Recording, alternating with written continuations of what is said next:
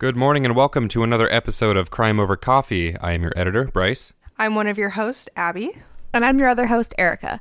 Today, we're going to be telling you part one of the infamous Zodiac Killer. So pour yourself some coffee and let's dive in.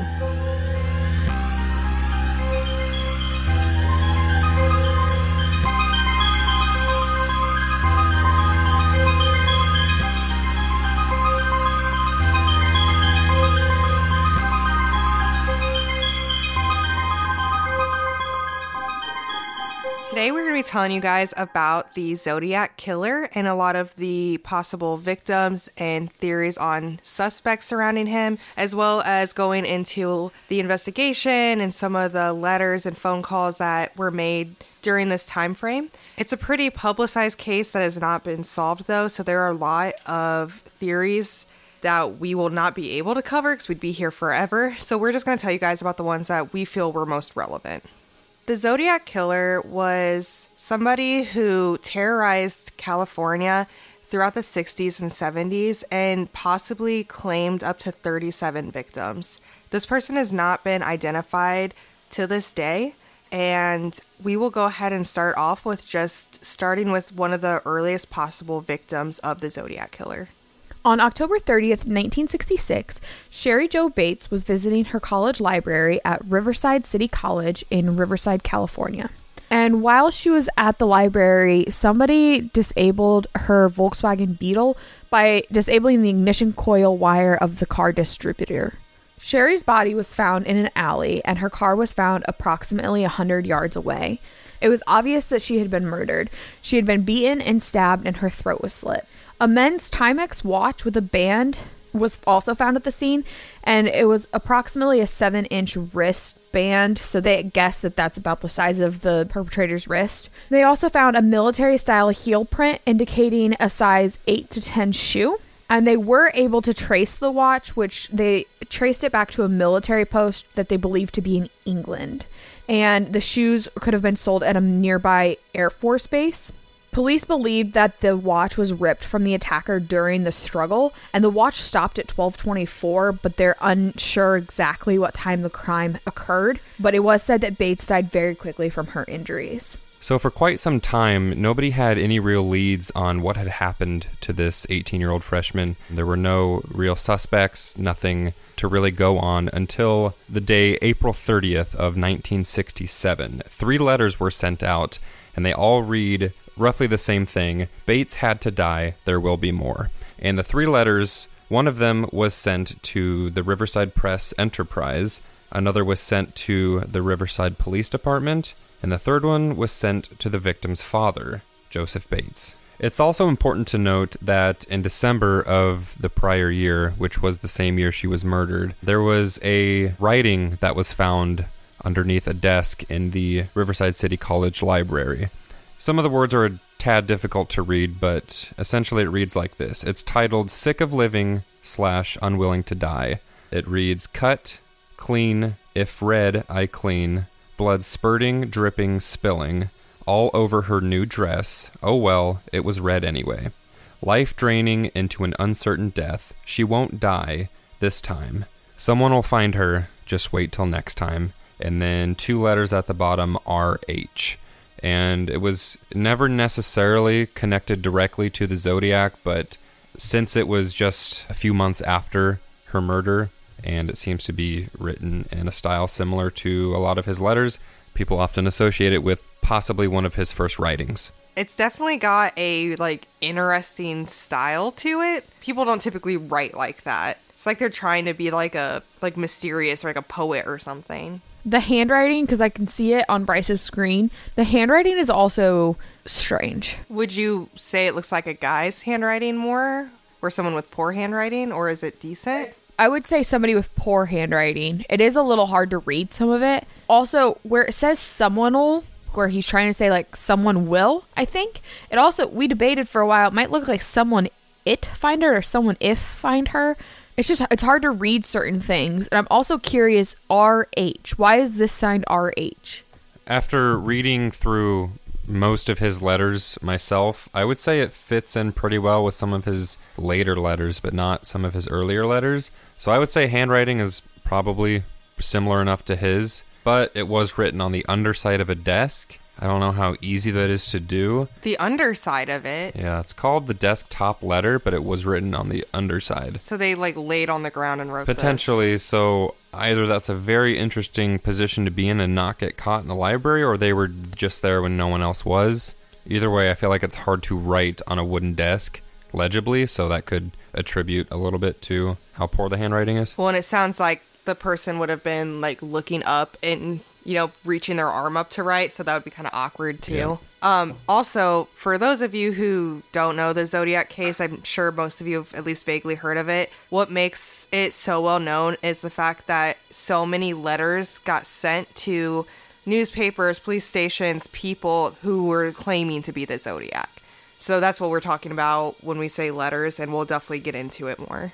On December 20th, 1968, 17 year old David Faraday and 16 year old Betty Lou Jensen were sitting in David's station wagon in a gravel parking lot on Lake Herman Road in Vallejo, California. It was about 11:15 p.m. when they noticed someone walk up to their vehicle. The person then held up a gun and forced David and Betty out of the vehicle before shooting David once in the head and shooting Betty five times as she ran off to try to escape.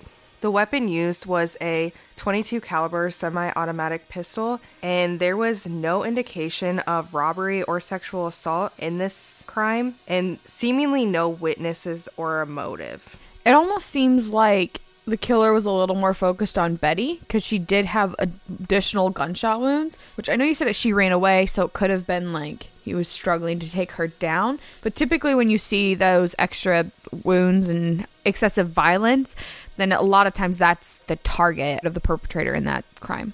Well, I'd like to point out you mentioned it was a 22 caliber pistol and 22 caliber rounds are very small in comparison to most handgun rounds like a 9 millimeter or a 45 caliber. So it could be that these were just not very successful in killing them because they are small bullets, typically don't pack a lot of punch, would probably be a round you'd use for like a small animal or something. So it's possible that he got lucky in killing the guy in a shot or two, but took a lot more because he just wasn't hitting lethal spots. Because if you get shot by a 22 caliber, unless it's in like very very vital spots, you're not gonna die from it.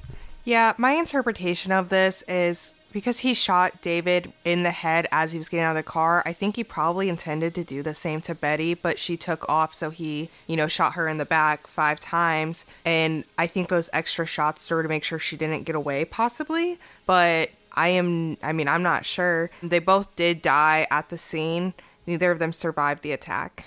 The mystery has been solved. Here at Crime Over Coffee, our go to caffeinated beverage for every episode is Fire Department Coffee. And you can get some as well and save 15% with our exclusive coupon code CrimePod15.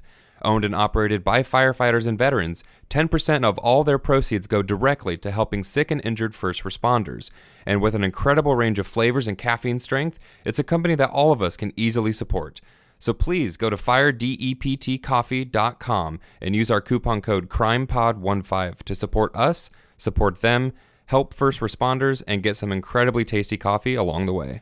On July 5th, 1969, 22 year old Darlene Ferrin and 19 year old Mike Mageau were sitting in a parking lot in Blue Rock Springs Park in Vallejo, California, in Darlene's car. And it was approximately midnight, 12:10 a.m. that time frame. A car pulled in to the lot by them and then left, and then ended up coming back and parking right behind them. Then a man with a flashlight got out of the vehicle and approached Darlene's car. The couple thought it was possibly a cop, but the man then began firing into the car at the two with a 9mm semi automatic pistol. He'd shot in the car five times. He hit Darlene three and Mike twice. And then the man started to walk away and he heard Mike scream out in pain and returned and shot them both two more times. So in total, Darlene was shot five times and Mike shot four times. Darlene died from her injuries, but Mike actually survived the attack and was able to give an account of what happened. And he gave a small description of the perpetrator, saying it was a white male between 5'8 and 5'9, late 20s to early 30s, and stocky with a round face and brown hair, and probably over 200 pounds. Once again, there was no robbery or sexual assault that occurred with this crime.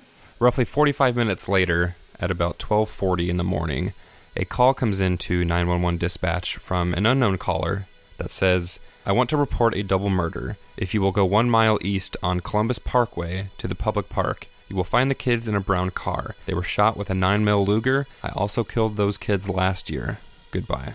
A lady by the name of Mrs. Johnson, who is labeled as a PT&T operator, is the one that ultimately notifies the police that she had received the call and was then traced by Betty Main to a coin operated telephone at the intersection of Springs Road and Tuolumne Street in Vallejo. Something I think is interesting is that we're starting to see a pattern here where this perpetrator is approaching like younger couples that are sitting in cars and just shooting them. It's seemingly random too, which I think is interesting that he's just finding these areas where people frequent at night and just picking people completely random. You don't see that a lot with I wouldn't say like serial killers because they seem to kind of like look for their victims. Obviously, it goes both ways. I mean, we all know the Israel Keys thing. He just would drive around and find someone, but Yeah, this guy seemed very spontaneous and not quite like he was putting a whole lot of thought into his decisions, just the fact that he needed a weapon and a private place to be able to kill his victims. It seems too that this is a risky way to go after someone because when they're in the car, there's a lot of variables for things to go wrong, which makes me wonder if maybe he. It seems like that part of the thrill for him is having those unknown variables where things could go wrong and that it's a little risky. Unless it's something that we're seeing where he's just acting straight out of rage, and if he's out somewhere and something happens that causes him to feel the need to rage, then he gets upset and just goes after his victims. The next notable thing happens on July 31st of 1969, which is probably the most infamous part of this case that a lot of the shows or movies kind of are mostly based around. There were three letters that were sent to the Vallejo Times Herald, the San Francisco Chronicle, and the San Francisco Examiner. And each one of the letters contained roughly a third of a cipher, which is essentially a code, and in total was 408 seemingly random characters arranged in what looks like a grid. And if you've heard of this case before or seen anything about it, chances are you've seen at least one of these ciphers. As an example, I'm going to read you what was sent to the San Francisco Examiner. It starts out with Dear editor, I am the killer of those two teenagers last Christmas on Lake Herman and the girl last 4th of July. To prove this, I shall state some facts which only I and the police know. And it says Christmas. 1. Brand name of the ammo is Super X. 2. 10 shots fired. 3. The boy was on his back with his feet to the car. 4. The girl was on her right side, feet to the west. And then it says 4th of July. 1. Girl was wearing patterned slacks. 2. The boy was also shot in the knee. 3. The brand name of the ammo was Western. And then it's followed by here is a cipher, or that is part of one. The other two parts are being mailed to the Vallejo Times and San Francisco Chronicle. I want you to print this cipher on the front page by Friday afternoon, August 1st, 1969. If you do not print this cipher, I will go on a kill rampage Fry night. This will last the whole weekend. I will cruise around killing people who are alone at night until Sunday night or until I kill a dozen people. And then it is ended with what will become the symbol that is known to represent the zodiac, which is a circle with a cross through it. Thoughts about that?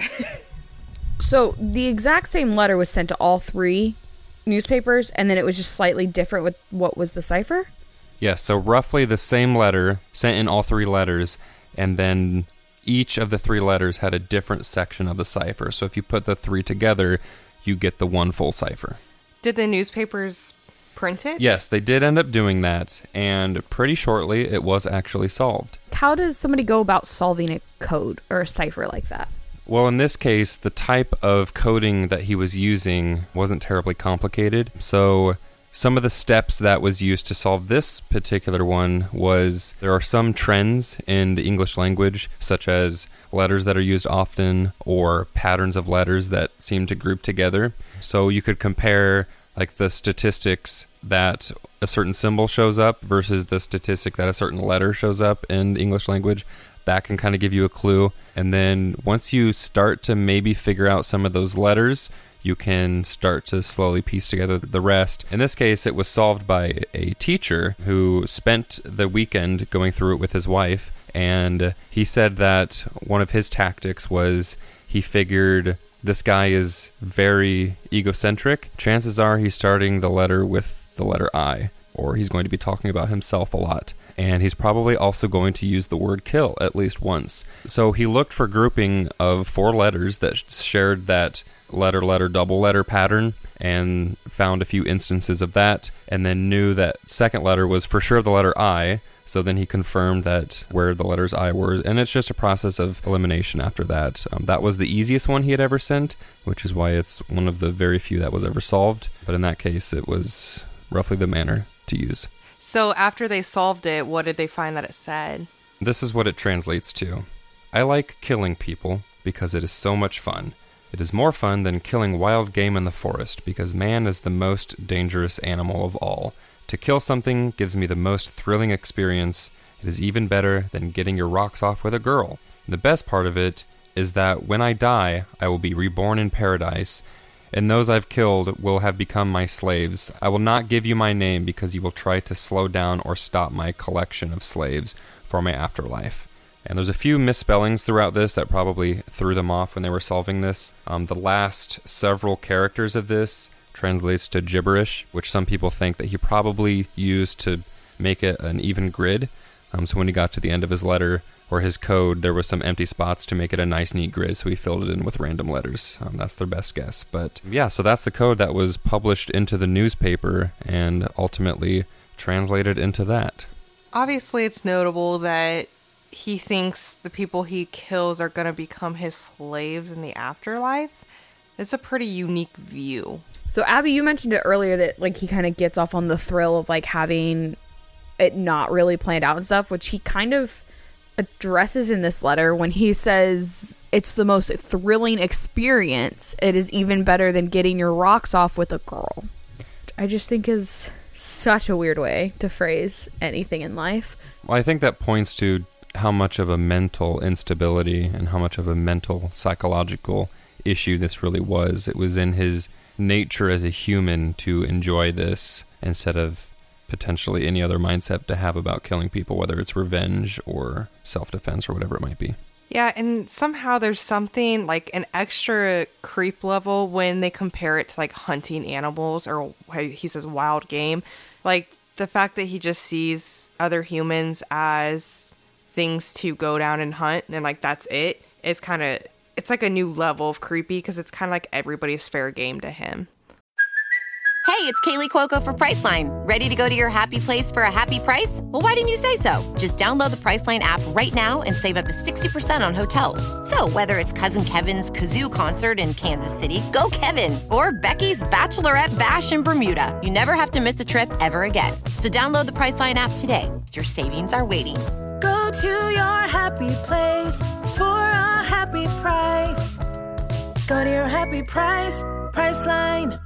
Shortly after, in August of the same year, we have what is known as his debut, a letter that he sent to the San Francisco Examiner. Uh, it's about three pages long, so I'm not going to read all of it to you. Essentially, it is him showing off a little bit, basically telling the police that if they keep looking and look deep into the ciphers that he's starting to send that they will eventually have his name and then proceeds to describe some of the events that took place on the murder on the 4th of July and also the one around Christmas. A notable part about this is when he was describing how he was aiming at people in the darkness. He was talking about how he would essentially spray them like he was using a water hose, and that he was ultimately disappointed that he didn't make the front cover of the news for it. All in all, if you want to look for this letter and read it, it is kind of interesting. It's known as the Zodiac debut letter, and it's it's about three pages. But if you want to take a look at that, I'd recommend looking it up. It's at this point where he establishes his pattern of using that stamp. Another thing that I came across that I will go into later detail on when we are talking about suspects is that there's a watch called a Zodiac, which is the brand, and the symbol for that watch is a circle with a cross through it. And so it's believed that that's possibly where he got his idea for the symbol. But like I said, I will go into further detail about that later with the suspects because it correlates specifically with one suspect. I do recommend checking out the letter that Bryce was just describing. It really gives a good insight to kind of who this person is because it's very dark and like it literally makes you cringe the whole time you read it because he's not uh that great of a person and you can tell that he just kind of does not feel a whole lot of remorse in these murders. Well, he definitely sees all of it as a game and he wants credit for it without giving his name out. He's very much attached to this label of the Zodiac Killer and it's as if he wants everybody to know and everybody to care, everybody to be scared, and if not, it's just going to make it worse.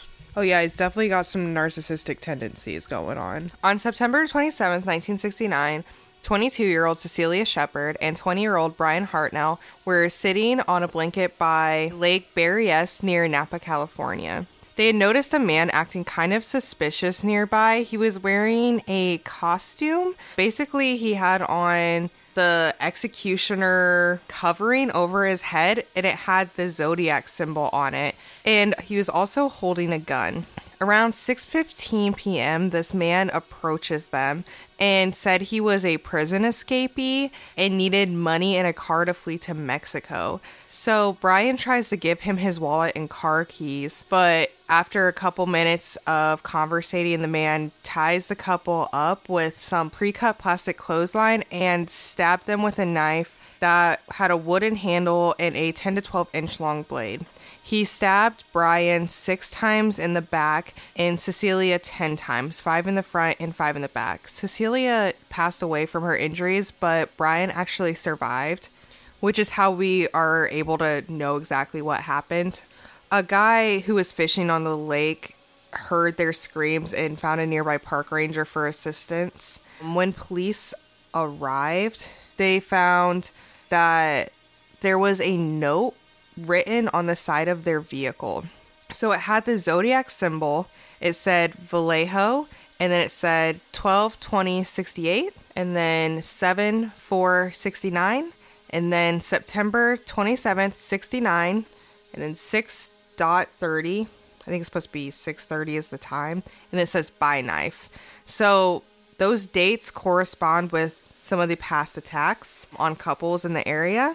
So, did he forget paper this time or did he plan to just write on a car?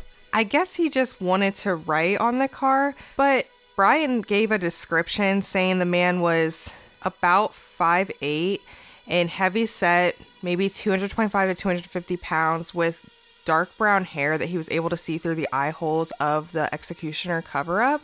But something about this crime that kind of sticks with me is that it seems like it was more planned out. He came with the pre cut clothesline, and also it was with a knife, which is not what we've been seeing in the past crimes. That same night at 7:40 p.m., the Napa County Police Department receives a phone call that had been placed from a telephone booth located just a few blocks away. Officer by the name of David Slaight was the one that listens to the caller, who said in a low, monotone voice, I want to report a murder. No, a double murder. They are two miles north of park headquarters. They are in a white Volkswagen Karmann Ghia. Slaight asked the man to provide the location, but the voice only grew more distant as the caller said, I'm the one who did it. The end. Why does he start every phone call with, I'd like to report a murder? No, a double murder. Like, shouldn't he know the difference between the two? He's just hyping it up. It's not just one murder, but two. Now we're spooked. I want to go back to what Abby said, where she was talking about the fact that this is a stabbing and all the other murders have been gunshot victims. I just feel like it's really strange that he all of a sudden changed his MO. He'd already killed a bunch of people with the gun and gotten away with it, and now he wants to try to switch up the weapons. And is he doing it because he feels cocky and so he feels more comfortable where he can attack with a knife? Or are there two Zodiacs? When I first heard this, I genuinely thought that this was a different killer who was trying to put the crime off on the Zodiac because he had the symbol on and stuff, just because it's so different from the first murders. I kind of think it's a different person.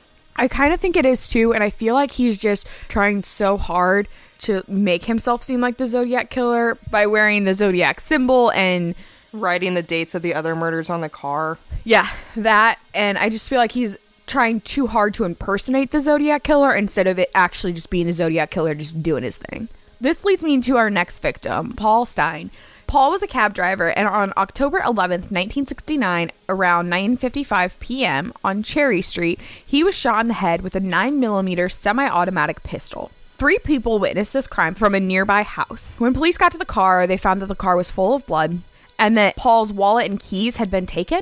There was also a large portion of his shirt that had been torn off carefully. They were able to obtain bloody fingerprints from the vehicle, and they believed that it was that of the suspect. They also found a pair of men's size 7 black leather gloves. The witnesses that had seen the murder also watched the suspect. They were about 60 feet away and they watched him wipe down the cab with a cloth after he murdered Paul. So they called the police and they gave a description of the suspect that they saw. They told police that they saw a white male who was 25 to 30 years old, about 5 foot 8 to 5 foot 9, stocky build, reddish brown hair worn in a crew cut, heavy rimmed glasses, and was wearing dark clothing. They said that they last saw him walking north on Cherry Street. The police dispatcher who took the call and the description misheard the description that the witnesses gave, and the police dispatcher thought that they had said the suspect was a black male adult. This is actually something that really cost the police some time because patrol officers Donald Falk and Eric Zelms saw a white man walking east on Jackson Street and they were like, he's not a black male, so there's no point in looking at him. And he walked right past him. And while the police officers did see him and didn't stop him, they did see what he looked like. And he matched the exact description of the suspect that was given by the witnesses. So the officers were kind of like, well, shit, we think like we just saw the killer, but we didn't. We were looking for a black man, and so we did not stop him. Which is so sad to think that they could have had the perpetrator and like got him like held him accountable for the crimes he committed, but just some miscommunication led them the other way. And I kind of feel like this isn't the only case where the police might have seen the Zodiac killer. I feel like he was probably in and around a lot of the crime scenes when police were there. The police did search the area and they were unable to find him. They originally thought that this was just like some random killing of a cab driver because it's not atypical for that to happen. But on October 13th, 1969, police no longer believed that this was just a random killing of a cab driver. Thanks for listening to this week's episode of Crime Over Coffee. You can find us on Instagram at Crime Over Coffee or on Facebook at Crime Over Coffee Podcast, where all of our photo and video content for each episode can be found. You can also email us your thoughts and case suggestions at crimeovercoffeepod at outlook.com. Also, all of our sources can be found in the show notes of each episode. If you would like, you can support us by going to anchor.fm slash crimeovercoffee. Donations are greatly appreciated and assist in making the podcast possible. Other ways to support us include recommending us to friends and family, giving us a five star review on Apple Podcasts, and subscribing to us on your favorite podcast listening medium. So, again, thanks for listening, and we'll see you next time.